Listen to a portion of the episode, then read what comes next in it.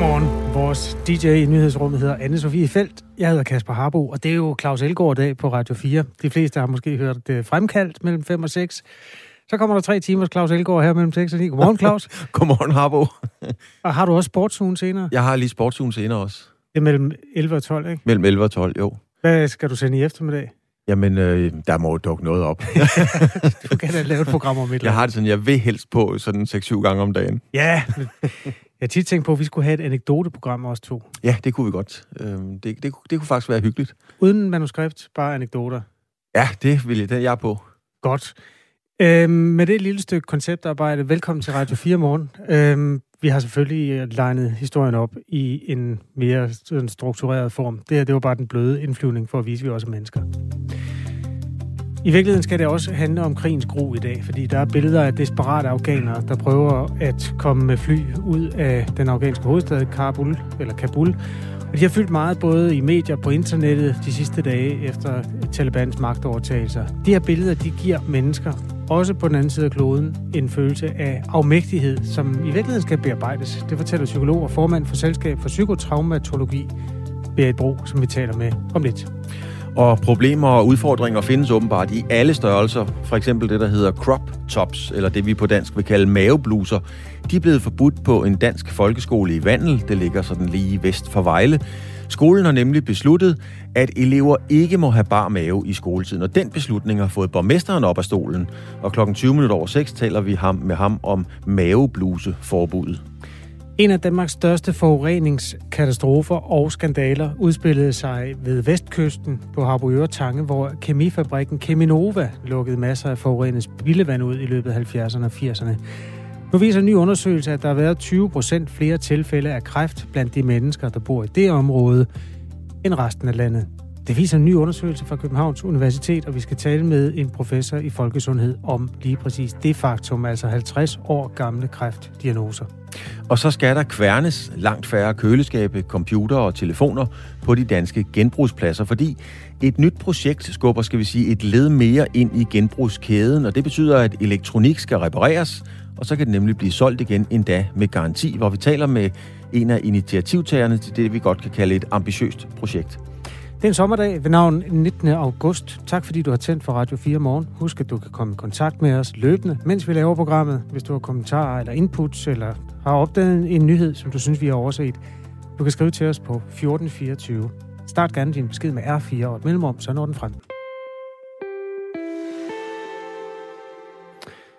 De sidste dage har billeder fra Afghanistan domineret nyhedsstrømmen. Særligt billederne fra lufthavnen i hovedstaden Kabul har fyldt meget.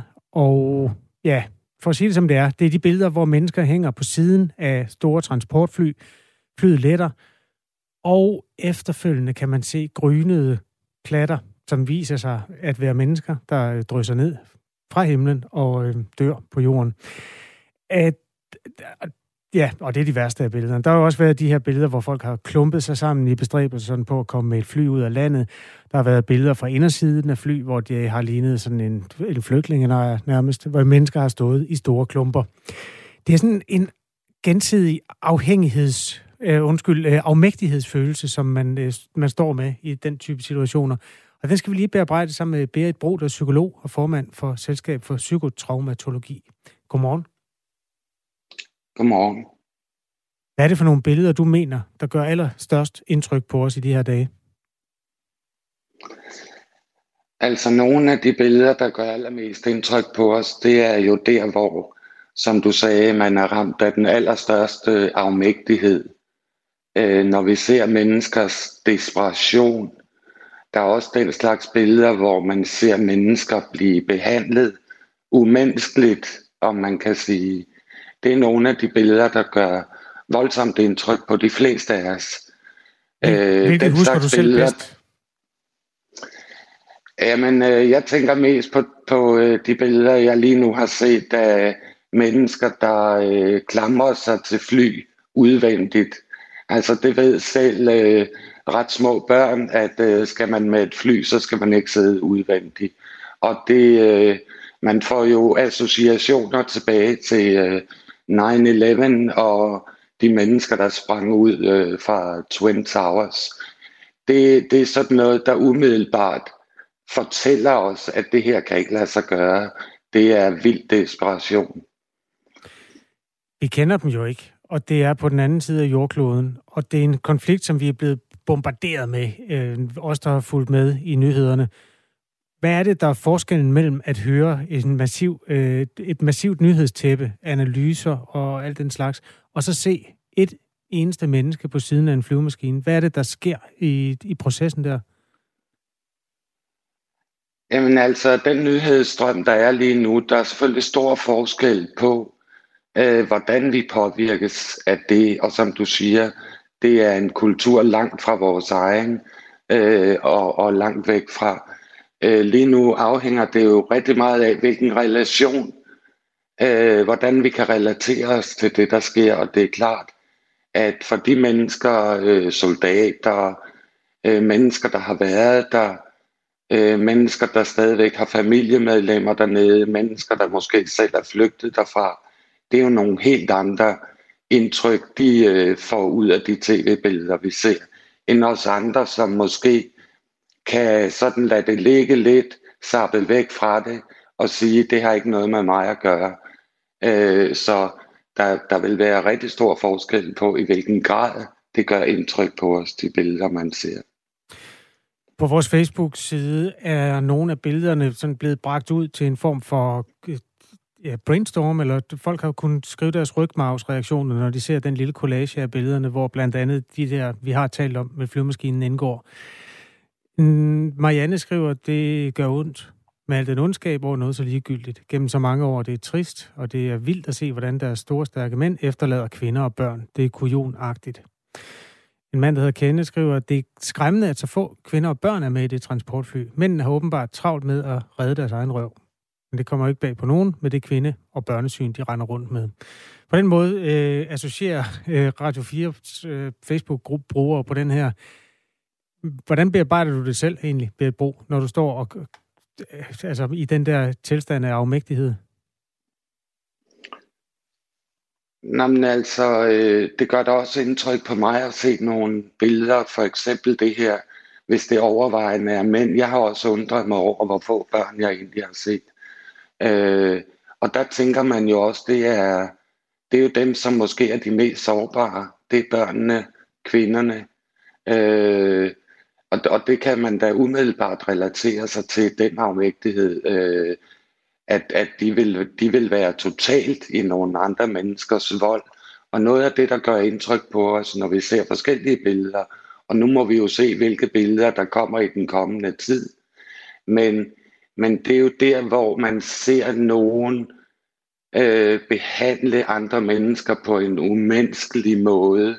Der er nogen, der omtaler det som middelalderlige forhold og alt det her, hvor vi allerede har set billeder af nogen, der render og pisker, både børn og voksne og sådan noget.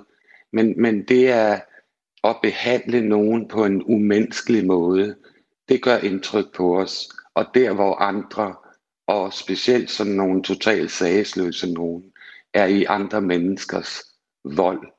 Altså, det, det er den slags, der gør indtryk på os. Bare ikke på alle. For eksempel skriver en herre, der hedder Steffen. Det betyder ikke en skid. Det er et af de lande, der har været krig i over tusind år. De kan ikke og vil ikke hjælpes. Det har, lige, det har de lige bevist efter bare tyve år. Øhm, hvorfor er der egentlig forskel på, hvor meget indtryk det gør med, med den her type? Altså, det er jo i og for sig en meget nøgtern analyse, Steffen her, han kommer med. Hvorfor er der nogle mennesker, der, der, der hvad skal man sige, hvor, det, hvor hjertet brister, når de ser den type lidelse, og andre er i stand til at, at holde distance? Kan du svare på det? Jamen, det kan godt være, hvis vi talte lidt længere tid med Steffen der, at han kunne se lidt mere nuanceret på det. Og det er klart nogen, hvis vi ser de umiddelbare billeder, øh, og så er bare væk fra dem, så kan man måske holde fast i den øh, indstilling til det. Men hvis, hvis vi sidder lidt mere altså, og ser på de ting, altså når de stener kvinder og børn og sådan noget, Øh, så vil det muligvis alligevel gøre indtryk på Steffen. Øh, altså, måske der bare skal lidt mere nuancerede diskussioner til. Men er det ikke et sundhedstegn, at man er i stand til at forholde sig nøgtern til den type nyhedsstrøm. Det kan jo ikke nytte noget, at man øh, mister modet, hver gang nogen lider et sted på jorden, fordi det gør folk hele tiden. Jo, selvfølgelig, at man har et eller andet værn, og øh, altså det, det har de fleste af os jo også i hverdagen. Altså, vi kender jo godt det udtryk, at det plejer at ske for naboen og ikke for mig selv, ulykkerne. Og først når det kommer lidt tættere på og faktisk sker for os selv, øh, har vi nogle, nogle øh, passende reaktioner på det, og bliver bragt noget ud af balance og skal fordøje de der ting. Så selvfølgelig skal vi kunne holde det ude, som... Altså, vi skal jo ikke lade os vælte af alting. Det er klart. Og igen, som jeg sagde indledningsvis, den her nyhedsstrøm vil gøre større indtryk på nogen end på andre. Og det afhænger jo i høj grad af, hvor tæt man føler sig relateret til det, der sker. Historien om mennesker, der sætter sig på siden af fly, er også i virkeligheden historien om, hvor stor ure, øh, hvor, ja, hvad skal man sige, hvor, hvor ujævnt klodens ressourcer er smuttet ud over de forskellige lande. For os, som du er inde på, Berit Bro, er det jo barnelærdom om, at man ikke kan sidde på ydersiden af et fly, når det flyver. Men jeg læste forleden, at det er faktisk sådan, at firs procent af verdens befolkning aldrig har fået en flyvetur, altså har aldrig siddet i et, øh, et transportfly. Så på den måde er der også en... Øh, altså det udstiller også sådan hele den der kløft, der er både uddannelsesmæssigt og øh, velstandsmæssigt og alt muligt andet mellem os og den menige afghaner. Øhm, Berit Bro, bare lige til sidst. Det mest ikoniske billede, ligesom Vietnamkrigen har haft sine ikoniske billeder. Krigen på Balkan har også nogle billeder, som er blevet sådan... Øh, hvad skal man sige, en form for, ikke relikvier, for det er sådan et positivt ladet ord, men en form for efterladenskaber, der indrammer. Tror du, at det her flybillede vil, vil stå sådan? Øh, nogle af de der flybilleder, tænker jeg, at det er, det er dem, der lige nu står måske mest tydeligt. Det er også nogle af dem, der bliver vist øh, ofte, som jeg har set det. Altså både der, hvor man pakker en masse mennesker i tra- transportfly, men bestemt også der, hvor, hvor der hænger en masse mennesker øh, øh, uden på et fly, og nogen bliver kørt over på landingsbanen, at det er udtryk for så stor desperation og hjælpeløshed på et eller andet led. Tak fordi du vil være med til at tale om de her billeder, Berit Bro. Selv tak. Psykolog og formand for Selskab for Psykotraumatologi, som er en underafdeling af Dansk Psykologforening. Vi skal også senere på den her morgen tale med krigsfotograf Jan Grarup omkring i, ja, både de billeder, som står klart, og også den funktion, som fotografiet, som jo er noget af det ældste, vi har inden for massemedier, hvordan, hvilken funktion det har i, i måden at uh, ramme vores indtryk af en fjern krig ind på. Det gør vi lidt over halv ni, altså taler med Jan Grarup. En sidste kommentar kunne komme fra Ivan, der skriver på Facebook: skræmmende. I den forstand er det uhyggeligt mange mænd, der forsøger at stikke af. Hvem er at sende kone og børn afsted først, og så kæmpe for dit land, siger Ivan. Øh, øh, og så er der en, der vil, ja, der er en, der vil bombe hele området. Det synes jeg er meget militant. Men det er altså også en, det er en af sms'erne, der er kommet ind der.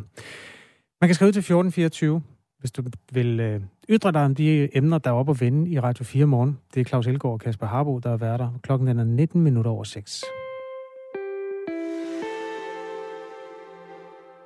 Og nu til en helt anden problematik, men som bestemt også har sat sindene i kog. Crop tops, eller det vi på dansk måske nok vil kalde mavebluser, er blevet forbudt på en dansk folkeskole i Vandel. Vandel ligger sådan lige vest for Vejle. Skolens ledelse og de ansvarlige for årgangene i udskolingen har nemlig sendt et brev ud til elevernes forældre på intranettet Aula. Og det lyder blandt andet sådan her. Vi har i løbet af årets første skoledag haft nogle diskussioner med skolens ældste elever om, hvorvidt modefænomenet crop top er go eller no-go, når de er i skole.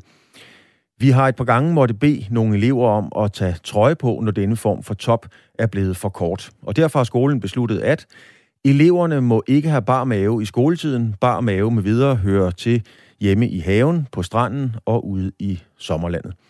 Og nu kan jeg så sige godmorgen til dig, Jens Ejner Christensen. Du er borgmester i Vejle, og du stemmer på Venstre. Eller, du er fra Venstre.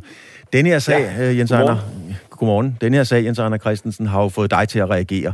Du mener, at debatten er god, men at et forbud ikke er den rigtige vej at gå. Der er jo tale om en kommunal folkeskole, der har taget en beslutning, der sådan set ikke forbryder sig mod nogen regler eller love, men er baseret, kan vi sige, på skolens egen selvstændige holdning. Hvorfor bakker du ikke skolelederen op?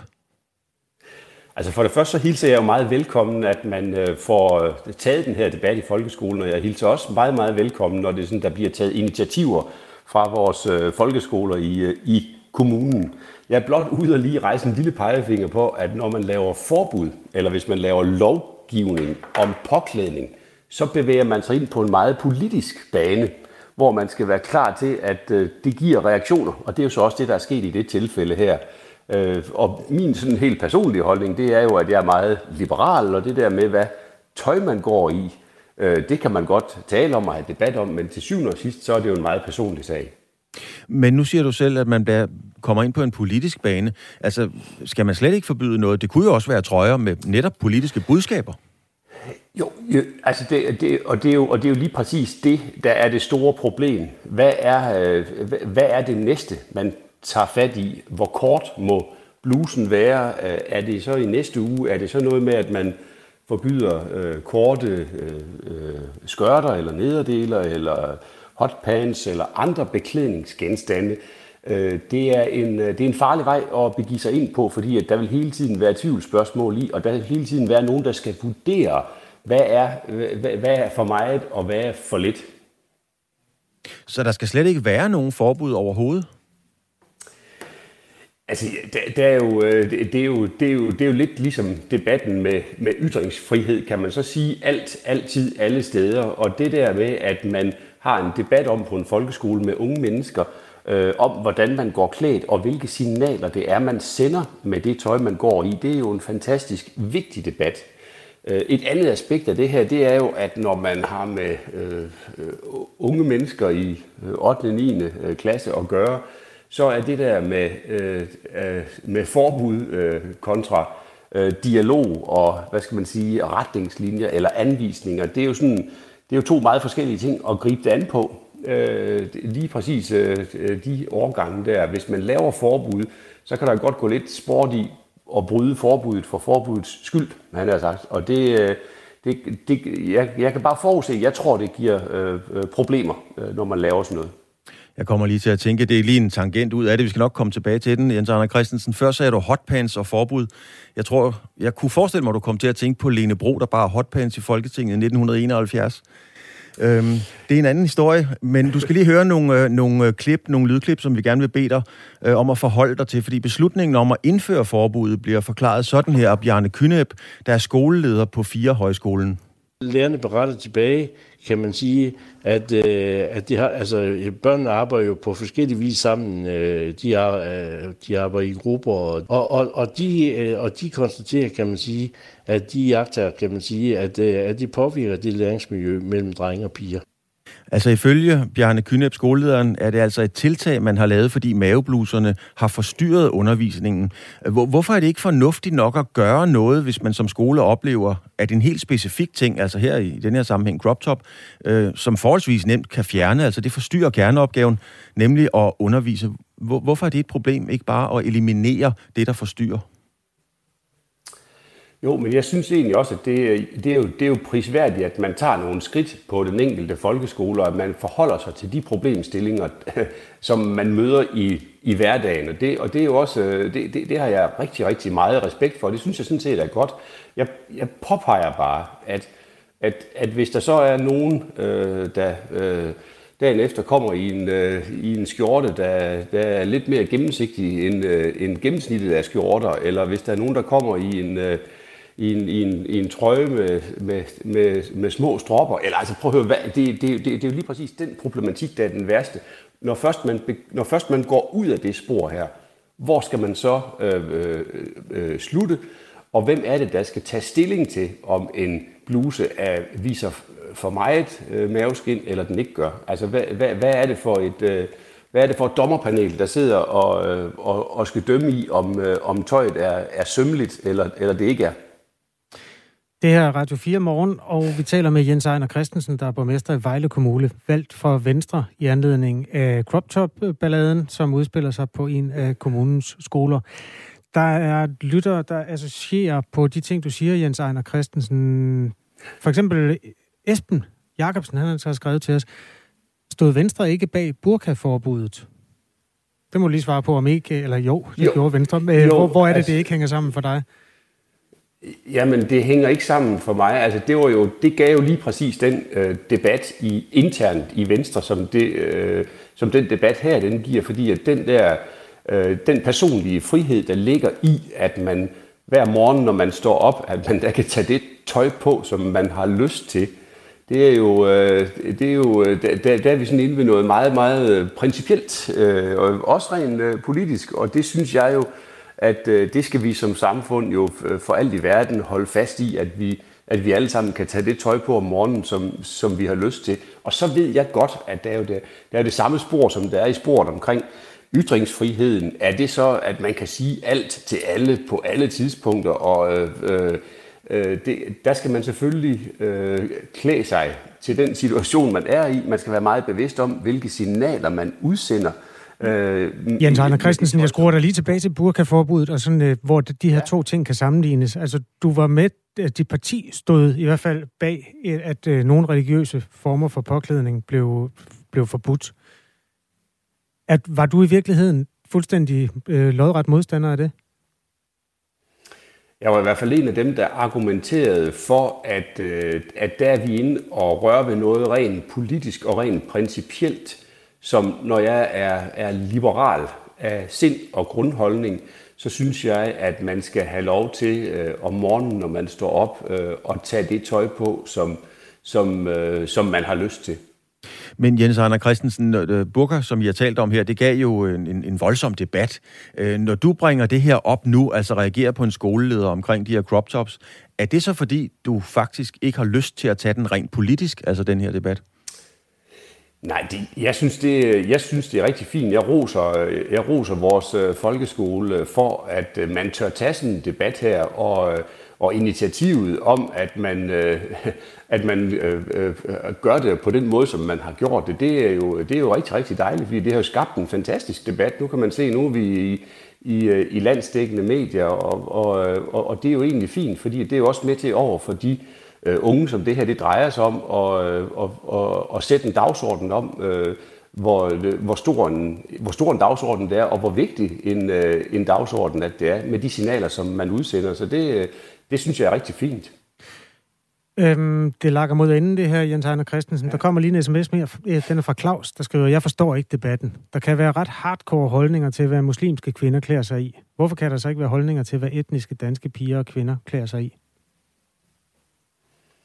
Jamen, jeg respekterer også øh, alle holdninger, og så håber jeg også, at folk respekterer den holdning, jeg har, om at jeg siger, jamen, øh, med den øh, liberale livsopfattelse, som jeg har, så, så påpeger jeg bare, at når først man begynder at lave forbud eller lovgive om tøj, som er en meget personlig ting, så bevæger man sig ind på en bane, hvor at der er jo nogen, der skal forholde sig til, hvad, hvad er for meget, og hvad er for lidt. Øh, og den debat skal man jo bare være klar til at tage, og det er jo lige præcis den debat, der er skabt øh, med det initiativ, som der er taget på skolen, og det hilser jeg jo velkommen, og så er det bare, at jeg påberåber mig min egen ret til at have øh, en holdning i den debat. Og således sagde du, altså Jens Ejner Christensen, borgmester i Vejle Kommune, og du er borgmester for Venstre. Jens Ejner Christensen, tak fordi du ville være med her tidlig morgen. Selv tak. Ja, tak for det. Øhm, senere på morgenen skal vi tale med en tolv-årig pige, som går med crop top, og som synes, det er noget fis, at øh, man andre steder sådan forbyder det. Hun forbinder det ikke med noget seksuelt, bare med noget rart. Altså at kunne have en lidt øh, kortere bluse på. Det føles godt. Hvis man går på søgemaskinen Google og skriver crop top, fordi man gerne vil se nogle billeder af, hvordan de tager sig ud, så er det også helt tydeligt, at øh, i nogle tilfælde er det bare en kort bomuldstrøje. I andre tilfælde er det noget, hvor, hvad skal man sige, øh, trøjen sådan fremhæver øh, kvindeligheden på en øh, udfordrende måde. Og det er jo sådan, det er det med, med design. Men det er også grunden til, at det, der er, det er ikke helt sort-hvidt, det her. Men vi hører gerne fra dig, der har holdninger. Skriv på sms'en fjorten fireogtyve, start med R fire og et mellemrum. Kan du huske, Kasper, nu bragte jeg lige Lene Bro op. Undskyld, vi skal have nyheder, så den når vi, den når vi altså først senere, Harbo. Jamen, tag luft ind til den, Claus, så ja. Tager vi den efter nyhederne. Det er Anne-Sophie Felt, der er nyhedsvært. Klokken er halv syv.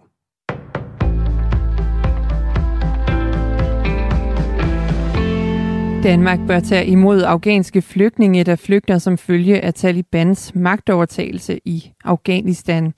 Det mener regeringens støttepartier Enhedslisten, S F og De Radikale, og det skriver Jyllandsposten. Ifølge Enhedslistens politiske ordfører Mai Villadsen, så bør Danmark tage imod to tusind flygtninge og måske flere. Enhedslisten vil tage imod flygtninge efter britisk model. Den britiske regering vil tilbyde asyl og permanent ophold til op mod tyve tusind afghanske flygtninge over de kommende år. Også S F mener, at regeringen bør hjælpe flygtninge fra Afghanistan til Danmark.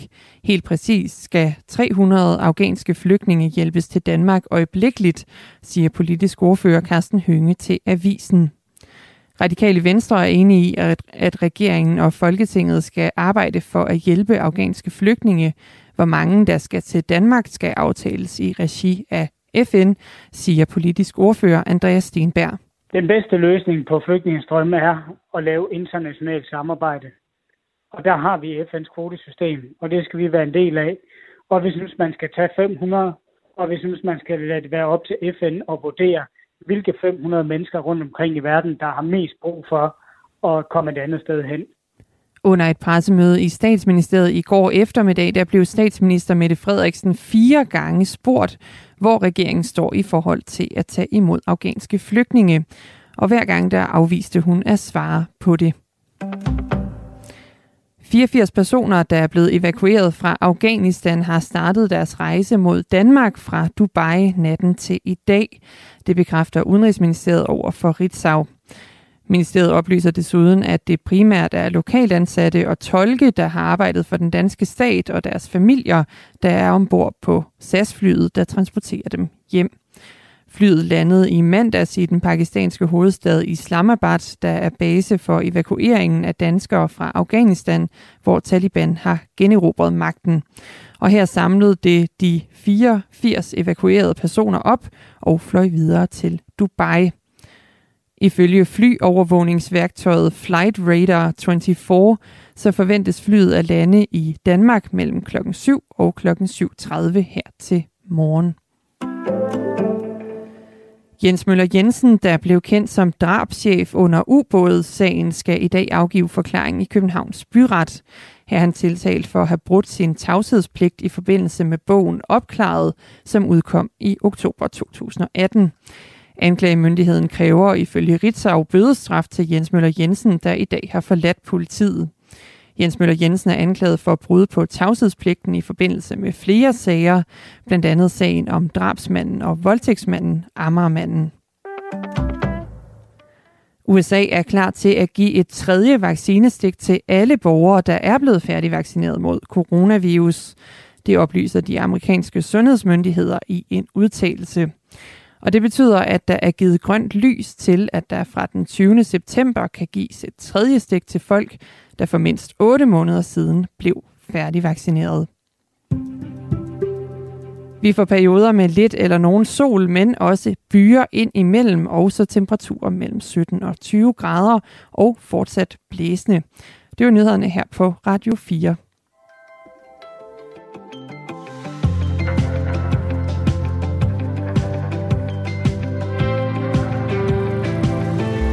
Anne-Sophie Felt laver nyhedsudsendelser, hver gang klokken slår helt eller halv. Jeg hedder Kasper Harbo og står sammen med Claus Elgård, der tog øh, de historiske briller på lige inden nyhederne, og så fik vi aldrig gjort den færdig.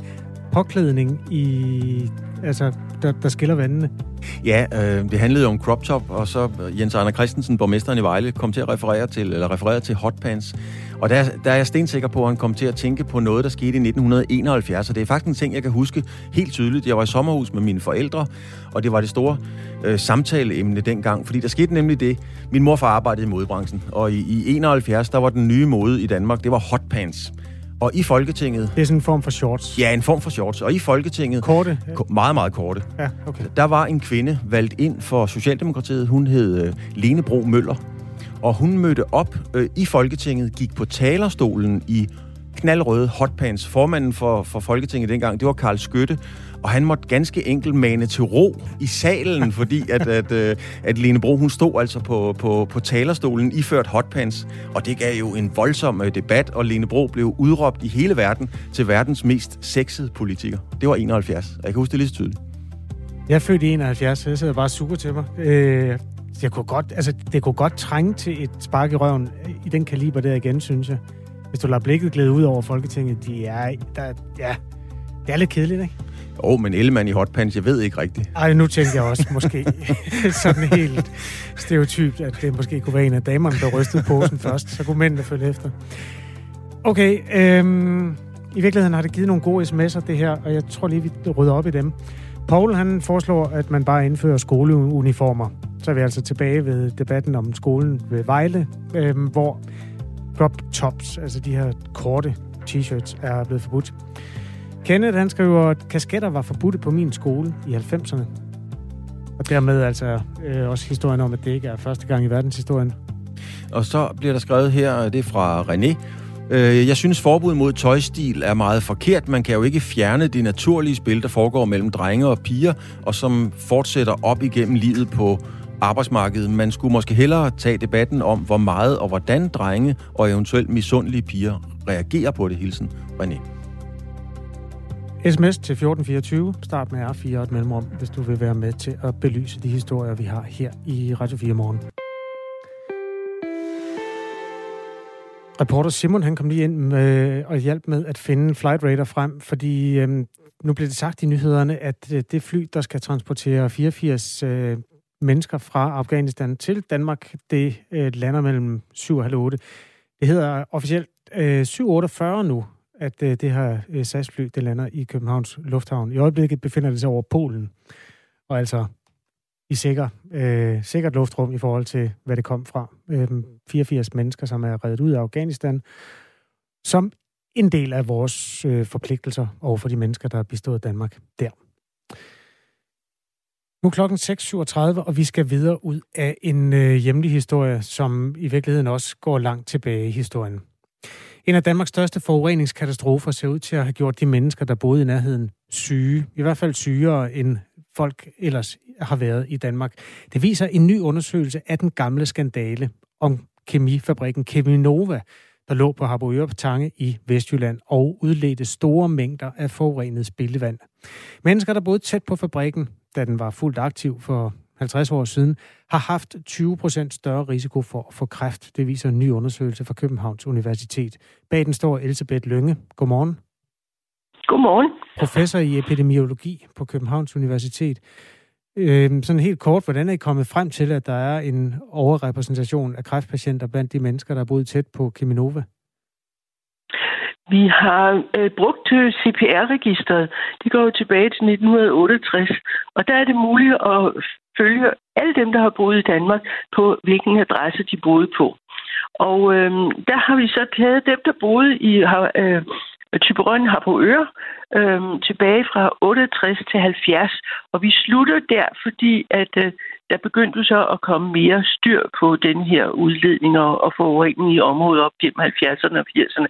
Så vi tog den gruppe, øh, vi tid, da vi kunne registrere i C P R øh, længst tilbage i tid. Og så er det jo altid, når man skal lave sådan noget, hvis man vil se, om folk har en øget risiko for kræft, så skal man jo finde noget at sammenligne med, fordi kræft forekommer jo i alle befolkninger. Og det vi så gjorde, det var, at øh, vi tog folk, der havde boet i den tilsvarende periode nitten otteogtres til halvfjerds i Holmsland og Hansholm, fordi at det er jo også fiskeribyer på vestkysten. Så vi måtte formode, at andre faktorer, sådan som livsstil, lignede hinanden i de to samfund. Og så laver man sådan noget her teknisk ved, at man følger øh, de her enkelte personer op øh, i registre, og det kan man gøre ved at koble på personnummer. Og vi bruger jo ikke de rigtige personnumre. Vi bruger nogle, nogle pseudo, pseudonumre, så vi har ikke adgang til oplysninger om nogle enkelte borgere. Vi har kun, vi har kun mulighed for at koble det, og så opgøre det på gruppebasis. Okay.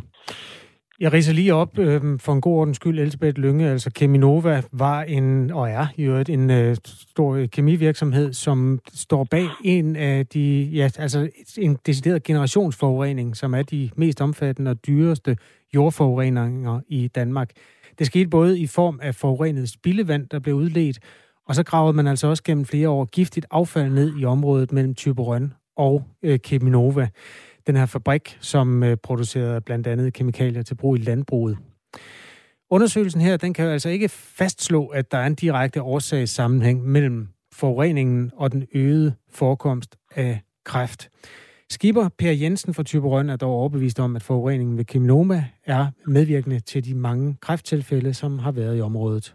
Det er jo det eneste, der er herude, som ikke er andre steder. Ja. Nu sammenlignet du lige med de andre kystområder, ikke også? Og, og, og skal der være noget til forskel, så, så kan det jo næsten kun være det derude. Altså Cheminova. Ja, så det, det skal være der, det er ikke alt. Og det er der også overbevist om, det er. Siger Per Jensen altså, som er fra samme område, hvor overrepræsentationen af kræft har været målbar med tyve procent. Hvor sandsynligt er det, at der er en sammenhæng mellem forureningen og de ekstra tyve procent kræft? Ja, altså nu, når, når vi laver sådan nogle undersøgelser, så prøver vi at kontrollere for så meget som muligt, der kunne forklare det. Og, og, og vi kan kontrollere for, at det ikke er, fordi folk er ældre i området. Det er ikke, fordi der er flere mænd end kvinder, for eksempel. Og, og, og vi har også taget, at det er personer, der har boet i de pågældende områder øh, øh, på samme tidspunkt, altså nitten otteogtres til halvfjerds, og vi har fulgt dem lige langt op for forekomst af kræft. Det er de ting, vi kan øh, kontrollere for i registrene. Så har vi gjort endnu en ting, fordi udover de tyve procent øget risiko, så kan man også se på, hvordan ser mønstret i fordelingen af kræftsygdommen ud. Og der kan vi se, at den her overrisiko i øh, Thyborøn, den kommer altså først og fremmest fra øh, kræft i øh, nyrerne og kræft i urinblæren. Og det gælder hos både mænd og kvinder, så det er et meget konsistent fund. Og øh, de to sygdomme, dem ved man holder, hænger sammen med tobaksrygning. Og der kunne man sige, at det kunne jo så være, at man havde røget mere tobak i Thyborøn, end man havde gjort i de andre områder. Men det mener vi at kunne udelukke som en forklaring, fordi lungekræftrisikoen, som så var den, der skulle være allermest påvirket, der er ikke, der er ikke nogen stor overrisiko i, i Thyborøn. Så, så vi tror ikke, at fundene for nyrekræft og, og, og kræft i urinblæren kan forklares med tobaksrygning. Og det, der så står tilbage, det er jo, jamen kan der være nogle andre øh, livsstilsfaktorer, der har været forskellige, eller kan det være forureningen? Vi kan ikke konkludere på det her, fordi vi bliver nødt til at tage højde for, at der kunne være noget, som vi ikke ved, og, og som kan have påvirket tallene. Det er så langt, vi kan komme. Så sagt på en anden måde, I kan ikke udelukke det. Øhm Vi, nej, nej, vi kan selvfølgelig ikke udelukke det, og man kan jo da også sige, at vi har jo overhovedet lavet undersøgelsen, fordi at Hans, der jo også er med, medforfatter på undersøgelsen, har jo været praktiserende læge i over tredive år i Thyborøn, og synes, han havde set mange kræfttilfælde blandt sine patienter. Og, og, og det var baggrunden for, at vi lavede undersøgelsen. Der er lavet foranstaltninger i området, der skal sikre, at forureningen ikke bliver til yderligere fare for dem, der bor der. Samtidig er der på finansloven sat penge af til at begynde oprydningen efter forureningerne ved Cheminova. Og lad os lige høre fra Per Jensen igen, som altså holder til på de kanter. Der er ikke vist om, at, at der er lidt mere styr på det i dag derude, end der var for tredive til fyrre år siden. Det er jeg helt overbevist om.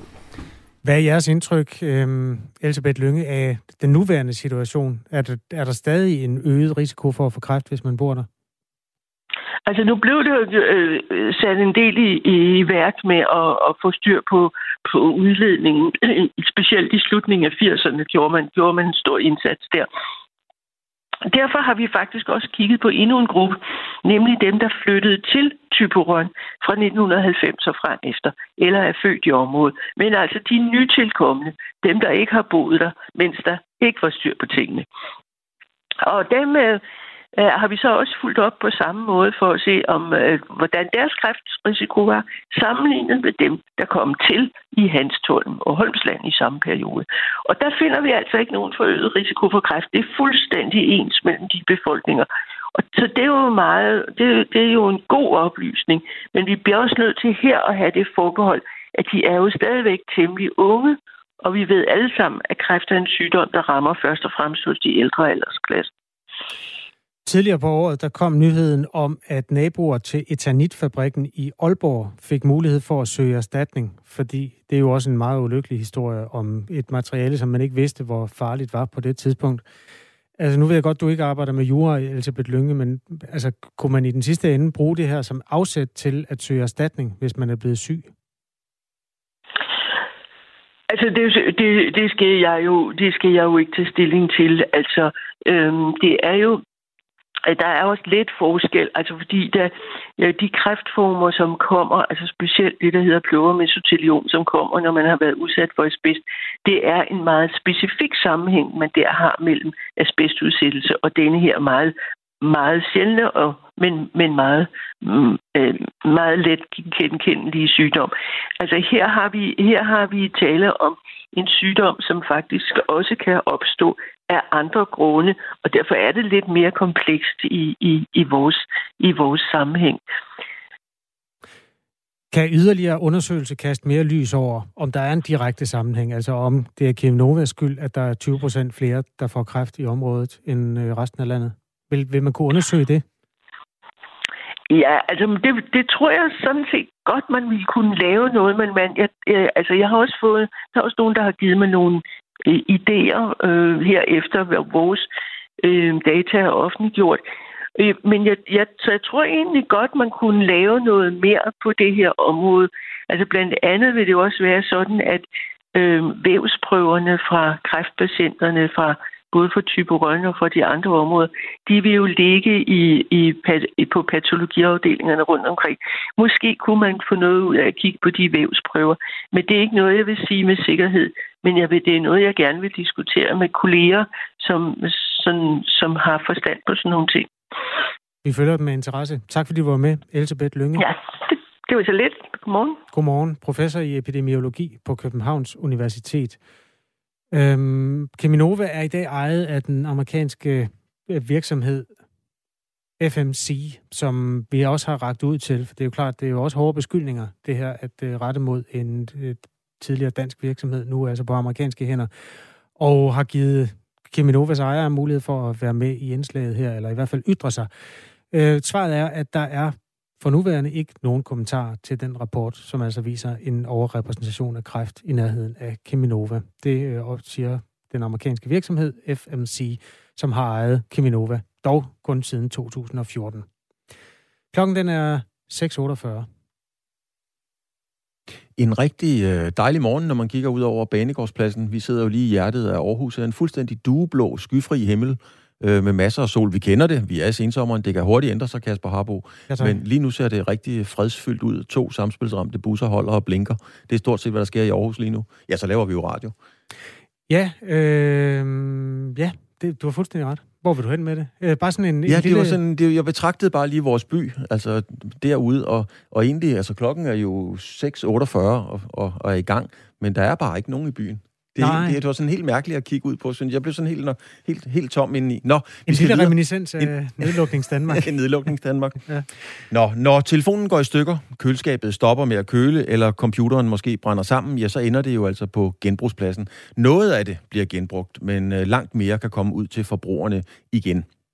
Og det er netop tanken bag et nyt storstilet genbrugsprojekt, som består af to nye store sorteringsanlæg, et i Vest og et i Øst Danmark. Og på sorteringsanlæggene bliver elektronik, der er havnet på landets genbrugspladser, repareret, og så bliver det faktisk sat til salg igen. Planen er ambitiøs og lyder blandt andet, at syv gange så mange hårde hvidevarer, som i dag skal genbruges. Og bag projektet står non-profit-organisationen Elretur. Nu kan jeg sige godmorgen til dig, Morten Harbo Jebsen. Du er direktør i Elretur. Hvorfor tager I initiativet til det her projekt lige nu? Øh, Elretur forestår indsamling af al elektronikaffald i, i Danmark til øh, oparbejdning og miljøbehandling. Og vi er jo ligesom alle andre også en del af den udvikling, der sker i samfundet med klimadagsordenen og hvad der ellers er. Så derfor er det naturligt for os at tage et step, hvor vi prøver på at lave noget mere C O to-besparelse. Og en af de nemme måder at gøre det på, det er jo selvfølgelig at genbruge tingene noget længere, end det at skulle købe nye produkter. Så det er egentlig en naturlig del i den udvikling, som samfundet er i gang med, at vi vil prøve at bidrage til øh, reduktionen af C O to. Det er sådan, at når man genbruger produkter, så kan man spare op til halvfjerds til firs procent af C O to'en i forhold til nye produkter. Ifølge Miljøstyrelsen spares der energi sparende til en gennemsnitlig husholdningsstandby-forbrug til alle elektriske apparater i fjorten dage for hvert kilo plastaffald, som gen- genanvendes frem for at blive sendt til forbrænding. Elretur håber altså, at de nye sorteringsanlæg vil bidrage til, at genbruget af for eksempel hårde hvidevarer kan gøres syv gange større. Og det er jo ambitiøst og smukt, men hvordan skal det ske i praksis? Jeg tænker, altså syv gange så mange defekte køleskabe, vaskemaskiner, tørretumbler og så videre, det skal tilbage til forbrugerne. Hvordan skal det sådan helt logistisk foregå? Ja, det er korrekt, det er ambitiøst, men absolut muligt. Det måde, vi gør det på, eller vil lave på de her anlæg, det er, at vi fysisk får hænder og øjne på produkterne, får kigget på det, og så sorterer de produkter ud, som er egnet til at reparere og føre tilbage på markedet. Og der er sådan, så vi som forbrugere jo skiller os af med produkter, som stadig har en restlevetid i sig, men som kan være gået i stykker af den ene eller den anden årsag. Og ved at reparere de her produkter og tilføre dem garanti igen, så kan vi føre dem tilbage på markedet, og forbrugeren kan have en tryg oplevelse ved at købe et produkt, der så er brugt. Men netop det her med tryghed, altså hvordan kan man være sikker på, at alle ens filer fra computeren, der kan jo være nogen, der skammer sig vildt meget over, de holder med Arsenal for eksempel, ikke lige pludselig ligger på en anden persons computer, øh, som vedkommende har købt hos jer? Man kan jo roligt øh, aflevere sin databårne udstyr til os. Altså, vi øh, har øh, underlagt, altså processerne er underlagt sådan så, at alt bliver slettet, og øh, klistermærker, hvis der også skulle være nogen på, for eksempel med Arsenal eller noget andet, de vil også blive fjernet fra produkterne. Men, så vi, vi kører altså en hård G D P R-politik på det. Ja, men hvordan kan man så være sikker på, at produktet, som en anden har smidt ud, og ofte bliver jo noget smidt ud, fordi det ikke er godt nok. Altså, hvordan kan man så vide, at det er godt nok, når man så går hen og køber det igen? Altså, det skal være jo i et kommercielt setup, det vil sige, dem, der reparerer, der fører det tilbage på markedet, skal jo leve af det her. Og øh, det i sig selv er jo en interesse i at føre noget tilbage, som man ikke øh, skal levere garanti og reklamation på. Øh, garantien og reparationen sikrer jo forbrugeren, hvis der skulle være noget galt, at han kan aflevere det tilbage og få det repareret. Hvordan, når man får sådan en idé, er det under trænlampen på en, på en kold novemberaften, eller, eller hvordan, hvordan opstår sådan en idé lige pludselig inde i hovedet? Ja, det, er en, det er en lang proces, og egentlig en naturlig proces. I, i Danmark har vi jo i, i årtier været rigtig, rigtig gode til at samle ind, og til at genanvende det, vi har samlet ind. Og øh, ud af det springer der selvfølgelig, hvordan vi kan gøre det endnu bedre og forfine det endnu mere. Det, der er vigtigt, det er genanvendelsen af de produkter, der er endeligt udtjent. Det skal jo fortsætte. Det er vigtigt, at vi bevarer adgangen til de materialer, der er, og kan genbruge materialerne. Men, men genbrugsdelen, i takt med, at forbrugerne efterspørger genbrugsprodukter, så er det egentlig en naturlig ting, der springer ud af den operation, vi allerede har i gang. Men hvis man skal ud og købe sådan nogle brugte ting, og nu siger du selv, at det er et kommercielt foretagende, så skal det vel trods alt være markant billigere, end det man kan købe på tilbud, hvor man nu end måtte handle Skovsen, Bilka, Føtex osv. Altså bliver det, bliver det billigt billigt at købe, eller bliver det bare lidt billigere? Øh, der vil sikkert være øh, prisforskel, alt efter hvad det er for nogle produkter, man, man snakker om, men, men øh, de vil jo være billigere end det øh, alternativ, der er som et nykøbt produkt. Øh, men der er jo også nogle af de her produkter, som Øh, er, er meget høj kvalitet, øh, som man måske som forbruger kan vælge at købe et, et, et, et højere kvalitetsprodukt, og dermed egentlig faktisk gå ud og købe et dyre produkt, der er øh, brugt, end det man ellers havde købt. Morten Harbo Jebsen, direktør Elretur. Øhm, lige til sidst her, du har selv sagt, at det er et ambitiøst projekt, og det er det bestemt også. I den bedste af alle verdener, hvornår er det op at køre for fuld skrue? Vi har taget initiativ nu til at forberede etableringen af de her anlæg øh, sammen med vores samarbejdspartner, og øh, vores ambitiøse forventning, eller forventning er, at vi er i drift med de her anlæg i øh, anden halvdel af to tusind og toogtyve. Morten Harbo Jebsen, direktør Elretur, tak for at sætte os ind i, de, i planerne om at komme i gang med noget mere øh, genbrug. Ambitiøst projekt, spændende om det lykkes. Held og lykke med det. Tak skal du have. Klokken er seks femoghalvtreds. Det her er Radio fire Morgen. Et S A S-fly med fireogfirs evakuerede mennesker ombord er på vej fra Afghanistan til Danmark, og det kommer til at lande mellem syv og otte på dansk grund. Det er jo nogle af de mest omtalte mennesker overhovedet i riget i øjeblikket. I går fortalte udenrigsminister Jeppe Kofod, at Udenrigsministeriets liste over mennesker med dansk tilknytning, der skal evakueres fra Afghanistan, er på omkring halvfjerds øh, personer i øjeblikket, behæftet med en væsentlig usikkerhed. Og så er der fireogfirs, øh, som er på vej lige nu. På Flightradar kan jeg se, at det befinder sig omkring den polske by Poznań, altså øh, sådan i den vestlige del af Polen efterhånden, der nærmer sig grænsen mellem Polen og Tyskland. Og ventes at lande ifølge appen her syv fyrre-otte på dansk grund. Den følger vi op. Vi skal blandt andre tale med Simit Jahn, der er udenrigskorrespondent for T V to, og som befinder sig i Kabul i Afghanistan, hovedstaden, hvor hele verdens øjne er rettet mod i øjeblikket, for at finde ud af, hvad er det egentlig for et ansigt, for en grimasse, man kommer til at opleve fra Taliban, nu hvor den islamistiske organisation har taget magten i det asiatiske land. Senere øh, efter nyheden, der skal vi også øh, se nærmere på Naser Khader-historien. Naser Khader er altså fortid i det konservative Folkeparti, som udløber af anklagerne om, øh, jeg kan ikke engang huske, hvilket ord man plejer at bruge, krænkende adfærd. Krænkende adfærd. Ja. Jeg er så chokeret, og jeg håber, at alle vil respektere, at jeg ikke lige nu ønsker at tale med andre end min, min familie og mine venner, skriver Naser Khader, som en afslutning på en meget, meget lang øh, opdatering på Facebook, der kom i går, efter at han altså blev kastet ud af partiet.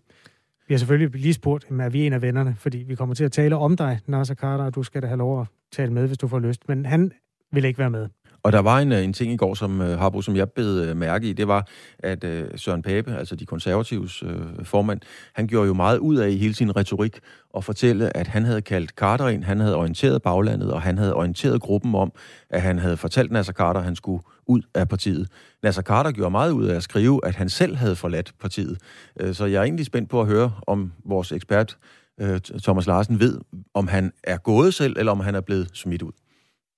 Men strålende spørgsmål. Øh, den her opdatering, den starter sådan her. Jeg har i dag meldt mig ud af det konservative Folkeparti. Lige præcis. Det gør jeg med blødende hjerte. Ja. Men det er jo ikke det samme som, altså man kan godt være, går jeg ud fra, medlem af partiet, uden at man er medlem af Folketingsgruppen. Mm-hmm. Var det ikke den, han blev smidt ud af? Jo, det er netop det, jeg gerne vil have opklaret, altså fordi at øh, der er jo trods alt en, en forskel på, om man er blevet smidt ud, eller om man selv har sagt, nu går jeg. I, hvis man læser længere nede i Naser Khaders opdatering, som han skrev på sin væg i går, så står der um, faktisk mange pæne ting om Søren Pape Poulsen. Det er sådan en, en forbrødret måde, de, de to skilles på. Jeg er sikker på, skriver Naser Khader, at Søren Pape er den rigtige til at stå i spidsen for den konservative bevægelse. Det mavestød, jeg har fået i dag, havde jeg ikke forventet med at respektere beslutningen. Det er en politisk beslutning. Søren skal passe på partiet. Der ligger også et eller andet der, man får lyst til at grave i. Altså når man siger, en mand, der er anklaget for krænkelser, at han bliver ekskluderet, at det er en politisk beslutning. Mm. Det er, altså, det, er det lidt en tolkning, er det ikke det? Jo, altså, jeg, jeg tror, alle sætninger, både fra Pape og, og Naser Khader, er skrevet med meget, meget stort omhu, og man kan tolke på, på alle linjer og kommaer i, i den her sag, og det vil der i den grad også blive gjort. Khader skriver også, jeg er rystet over, at bevisbyrden er vendt på hovedet, og jeg skal dokumentere min uskyld omkring hændelser, der påstås at have fundet sted for op til enogtyve år siden. Jeg håber, at mine såkaldte MeToo-sager bliver de sidste, der skal føres i medierne og folkedomstolen, og ikke i en retssal. Under alle omstændigheder øh, er det jo også et aspekt i det, om det kommer til at foregå i en retssal på et senere tidspunkt.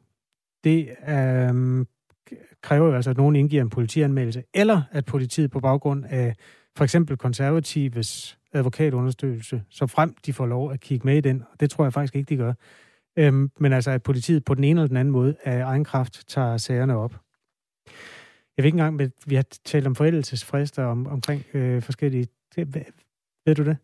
Altså, så vidt... Øh, jeg er ret sikker på, at forældelsesfristen for Nu er der ikke nødvendigvis tale om voldtægt i denne her sag, men, men forældelsesfristen for voldtægt, øh, mener jeg ganske bestemt er ophævet.